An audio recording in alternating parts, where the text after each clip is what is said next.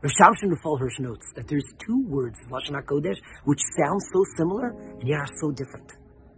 Chelev is forbidden fats, fats of the animal that are forbidden to be consumed. Whereas Cholov is milk, life-giving, nurturing milk. And Rav Hirsch explains that the difference between them is that Chelev is the fat that the animal produces in its own body for itself. And that can't be eaten. Whereas Cholov milk is what the animal produces to give to us, to give to others. And that is the most wonderful drink in the world that gives nurturance and life and vitality. What we do for ourselves remains just for ourselves. But we give to others, gives vitality and life. The Nefesh HaChaim, the great Sefer of Chaim Volozhin, the introduction, is written by his son of Yitzchak of Volozhin, and in it he writes, These were the words that my father would say to me constantly. Not created for ourselves, but to help others. That's the bumper sticker of a Jew's life. Of course, we have to take care of ourselves, but we have to take care of ourselves with the intent of taking care of others, of caring for others. The Imre says so beautifully, everybody knows that under the chuppah, a husband smashes the glass. Becomes a question now. How many times did you have to did you have to stomp down before you're able to break the glass? People ask the chassan.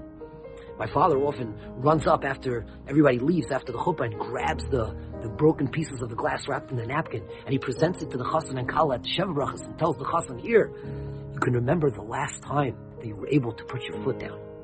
But the Imre says, of course, the major reason, the, the, most famous reason why we step on a glass under a chuppah is to remember Yerushalayim and Mo'alis Yerushalayim Rosh Simchasi. We have this great moment of Simcha, but it's not complete without Beis HaMikdash. But the Rambam says there's another symbolism here.